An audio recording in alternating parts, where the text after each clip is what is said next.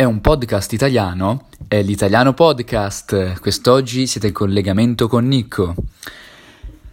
Andremo a parlare in questo episodio di Henry Charrier, meglio conosciuto come Papillon.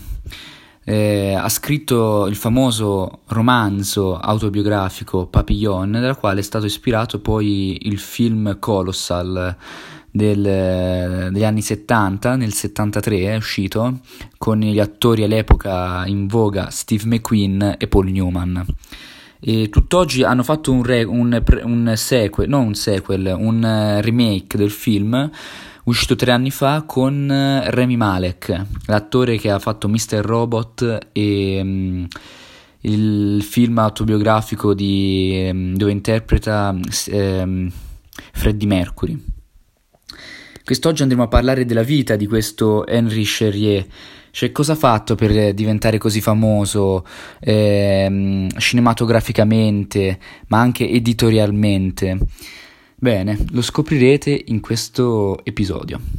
Henry Charrier, appunto soprannominato Papillon per la farfalla tatuata sul petto, è nato il 16 novembre 1906 a Saint-Étienne un eh, paesino della Francia, figlio di una famiglia benestante di insegnanti. Eh, nel 25, all'età di, eh, all'età di 19 anni, si arruola nella marina francese, dove presta servizio per due anni, prima di farsi riformare per un pollice mu- mutilato.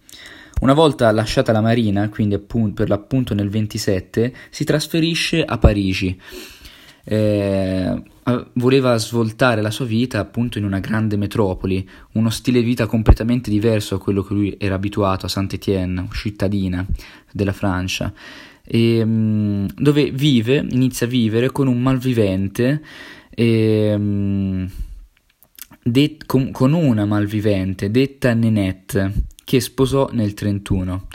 E, mm, però lì a, a breve, tre anni dopo, nel 1930, quello fu l'anno in cui gli cambiò l'intera esistenza, perché quel giorno un uomo di nome Roland Legrand, un macellaio, ma che in realtà faceva il protettore di prostitute, venne colpito allo stomaco da, una, da un colpo di pistola e una volta portato all'ospedale, eh, all'ospedale spirò un nome, un certo Papillon Roger.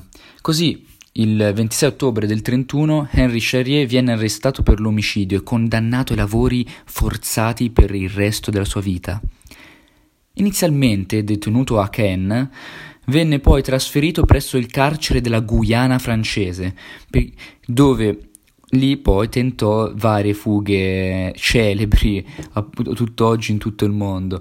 E, ehm, per chi non lo sapesse, la Guyana francese è tutt'oggi esistente, una nazione del Sud America, appunto come ne dice il nome, una, una, colonia francese.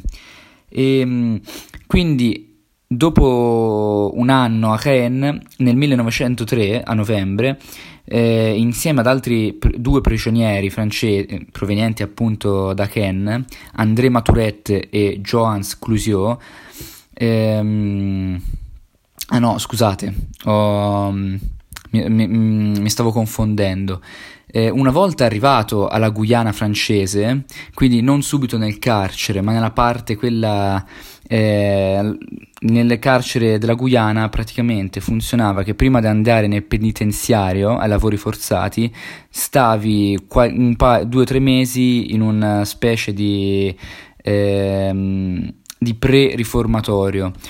E, um, in quel posto, dopo 37 giorni da cui era appena arrivato, riesce a scappare subito con altri due prigionieri, per l'appunto, che erano comunque sia arrivati insieme a lui, eh, André Matourette e Joans Clousiot, dove riuscì, riescono a scappare, primo tentativo andato direi alla grande, riescono a scappare fino a fanno tutta la costa del Trinidad e arrivano in Colombia.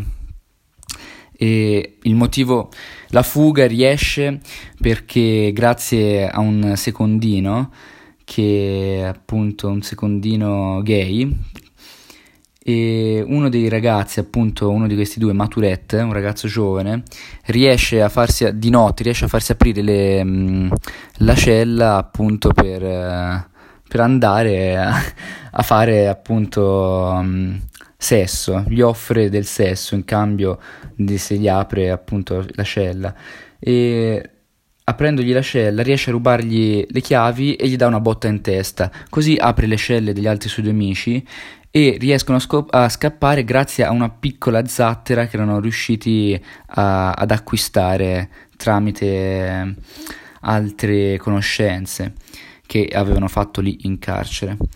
E, mh, poi questo sarà un tema ricorrente perché in que- eh, in questo penitenziario si, eh, non è come una vera e propria prigione, cioè non sei sempre dentro in, in, carcere, lì sei libero di andare per ovunque nell'isola, però ovviamente facendo per una buona parte della giornata lavori forzati, ma poi per il resto sei libero, hai un sacco di attività secondarie.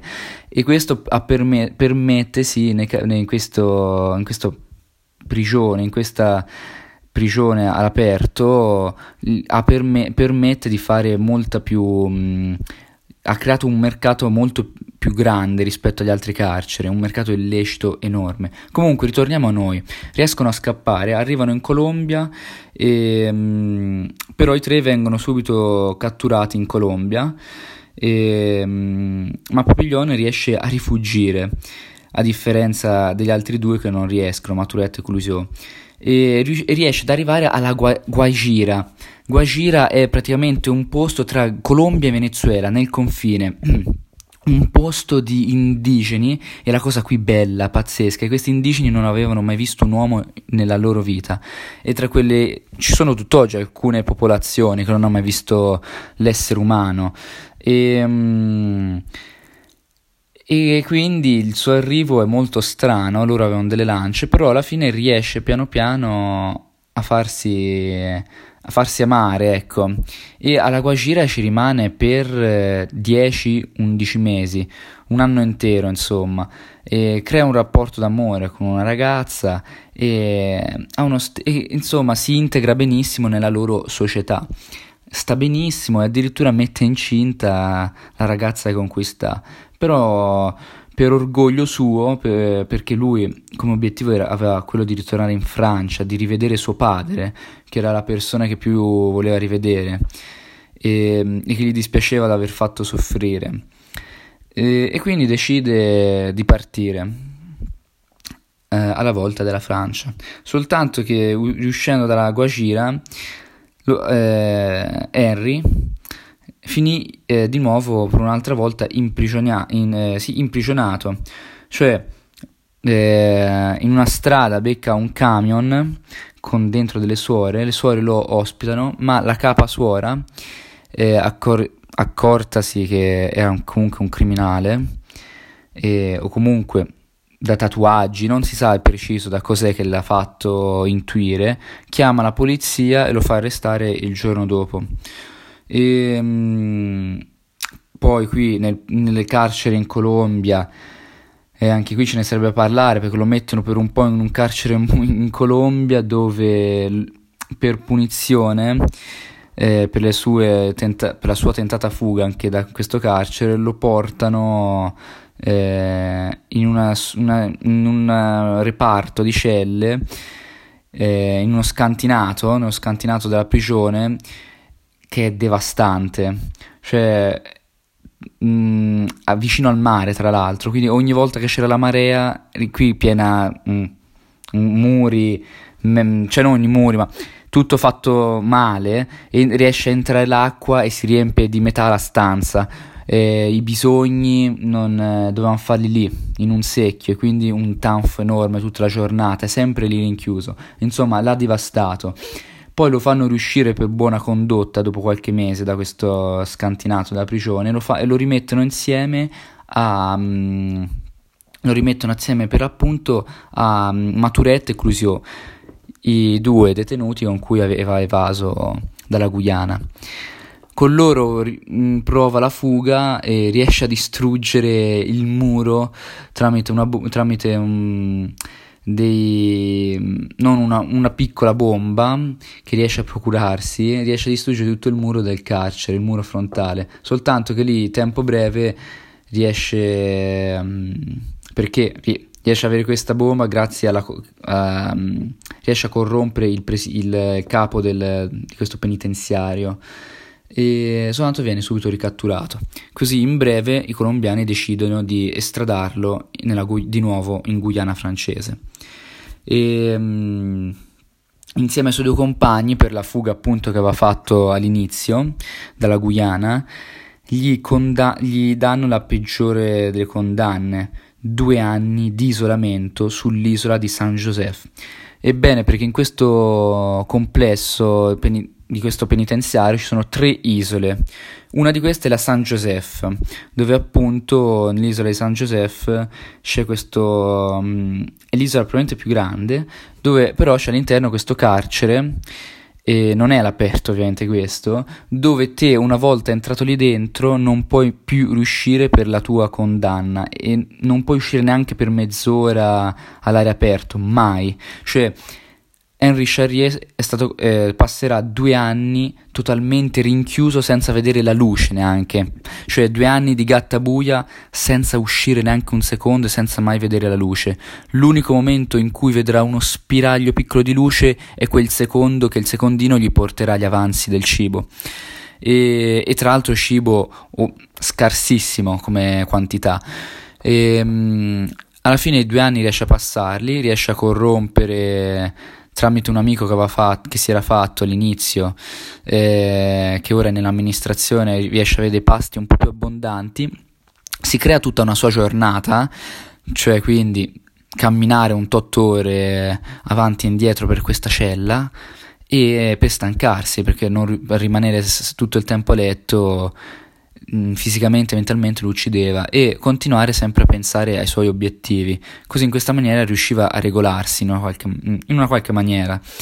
E mh, mm, passati due anni, Maturette, anche gli altri, Maturette e Clusio avevano avuto due anni di condanna. Maturette riesce a cavarsela, Clusio è in uno stato pietoso. Fisicamente non ce l'aveva fatta, mentalmente soprattutto e, e infatti qualche giorno dopo muore insieme ai suoi muore volendo la compagnia dei suoi due compagni che gli restino accanto fino all'ultimo. Così fu e morì un mese dopo essere rilasciato dal, dal carcere di San Joseph. In seguito venne trasferito sull'isola di Royal. Le isole sono tre: San Joseph, dove c'è questo penitenziario, eh, più che penitenziario oserei dire una casa dell'orrore. Poi l'isola di Royal, che è la, l'isola più grande delle tre, dove lì è tutto all'aperto, a parte appunto delle casette in legno nella quale uno può entrare e uscire quando vuole, e poi l'isola del diavolo, che è quella considerata peggiore, perché quella dove probabilmente non c'è quasi nessuno, lì vengono messi solo i prigionieri politici. E, mh, e appunto nell'isola di Royal, dove l'isola più libera delle tre, è anche più, l'isola più facile in cui poter tentare la fuga. E riesce a tentare una fuga, soltanto che anche questa fallisce miseramente. E mh, mm, da notare che la sfortuna riesce nella, prima fuga riesce alla perfezione, le prime due fughe, tutte le altre fughe mh, mm, tutte fallite. E si parla di un qualcosa come 10 fughe già ad ora.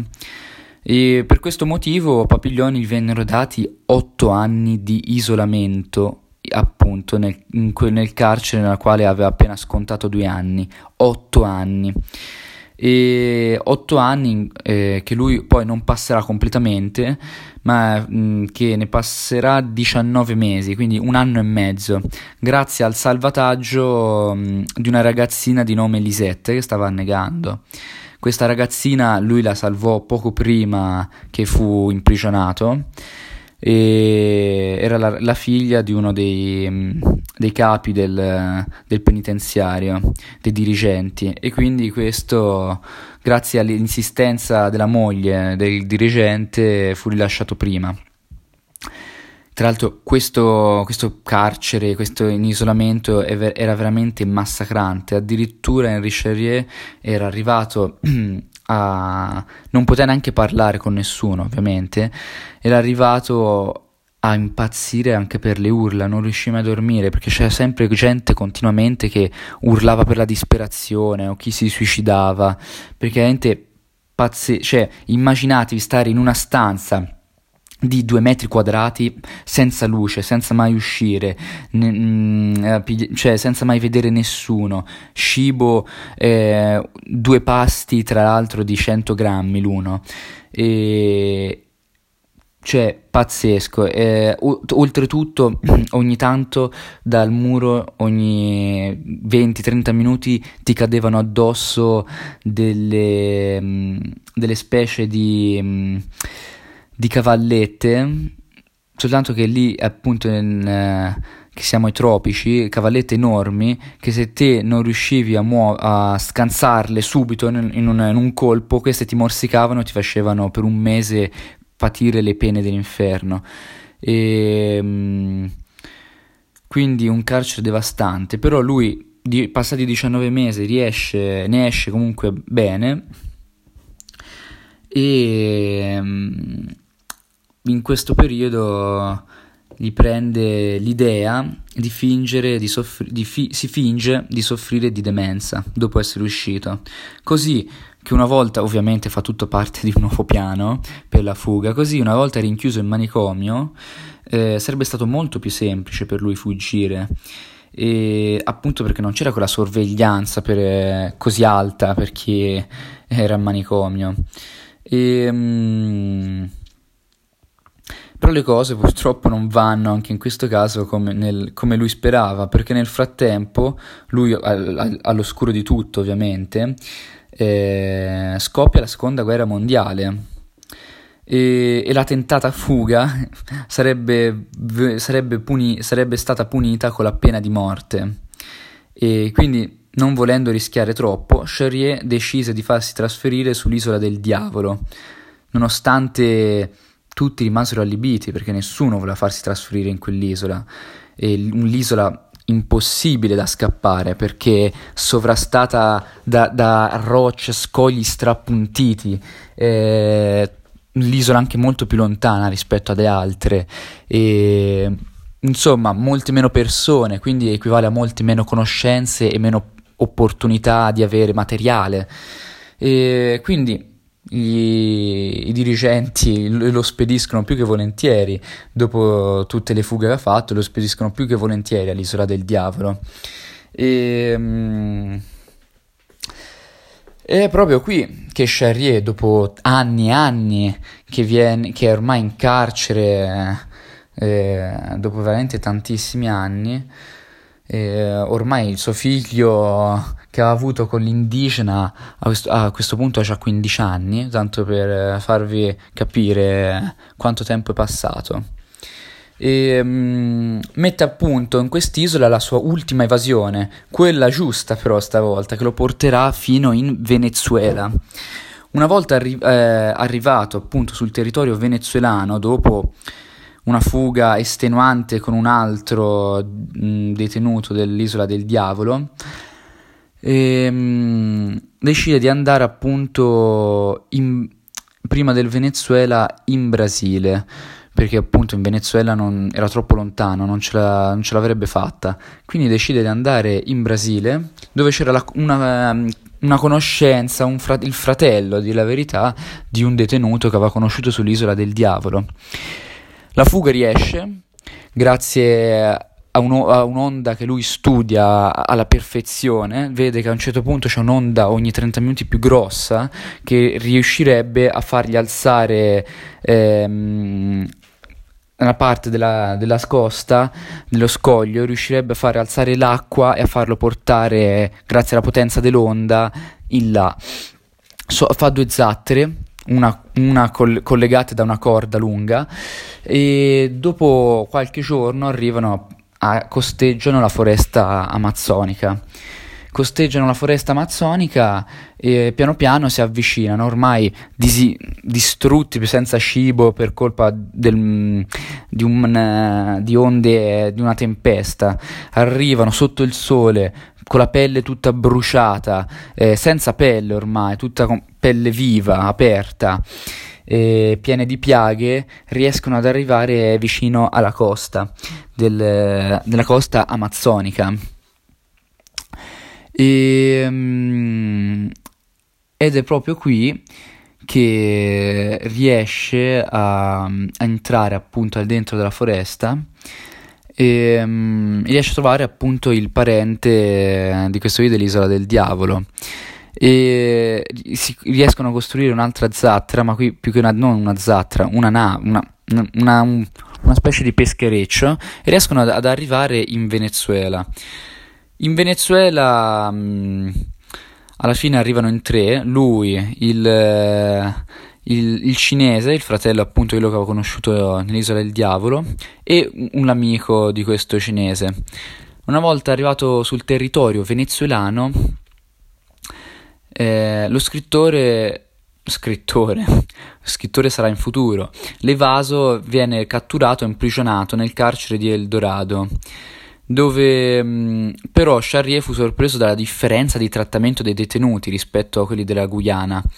E, scr- poi il Henry verrà rilasciato veramente poco dopo, un mese dopo, due mesi dopo, nel 40, 18 ottobre del 45 e, um, sulla fiducia del carcere e si stabilì a Caracas, città tuttora forse capitale mi sembra, Caracas del Venezuela, dove ottenne la residenza e fa, fa carriera imprenditoriale, apre un ristorante, poi un, un bordello e un nightclub, si fa una nuova vita conoscendo tutte nuove persone e amici, riesce a ottenere la, ri- la residenza grazie al matrimonio con, con una venezuelana, eh, Rita Alcover. Appunto, poi fonda dopo due ristoranti, do- due tentativi di ristoranti che poi fallirono, ne fonda uno più, ben, più duraturo, il Gran Café, eh, su una strada anche principale della capitale.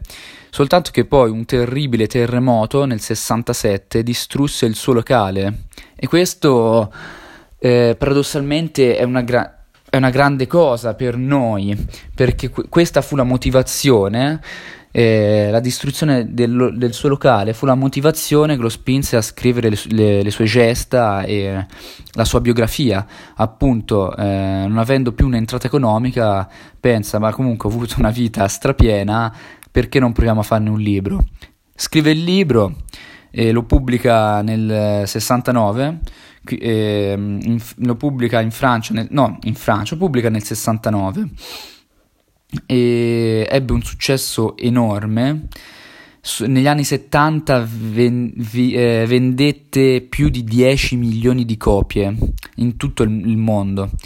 E, appunto, libro scritto veramente alla perfezione, cioè per uno che non aveva mai scritto libri eh, e questo non aveva nessun ghostwriter, questo l'ha scritto proprio lui. Nel 1970, dopo aver scritto appunto il libro, un anno dopo, viene graziato dal Ministero della Giustizia eh, francese e quindi decise mh, di trasferirsi in Spagna. Riesce grazie a questo a ritornare la prima cosa che fa in Francia e quindi rivedere la sua beneamata Francia dopo ben dal 1930, dal 1931 sono passati esattamente 20, eh, sono passati 39 anni, 40 anni dai, sono passati 40 anni per arrotondare. 40 anni che non rivedeva la sua benamata Francia. Però lui poi decide di trasferirsi in Spagna.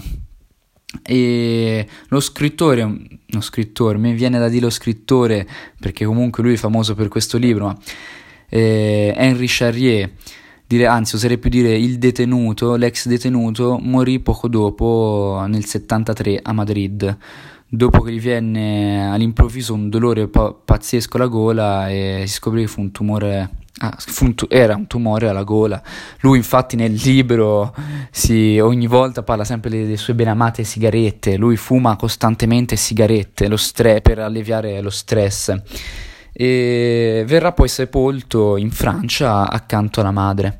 Questa è la storia di uno de- di questi, forse il più personaggio eclettico f- finora, questo è il terzo episodio e quelli precedenti sono stati Frank Sinatra al secondo e Giuseppe Garibaldi al primo episodio.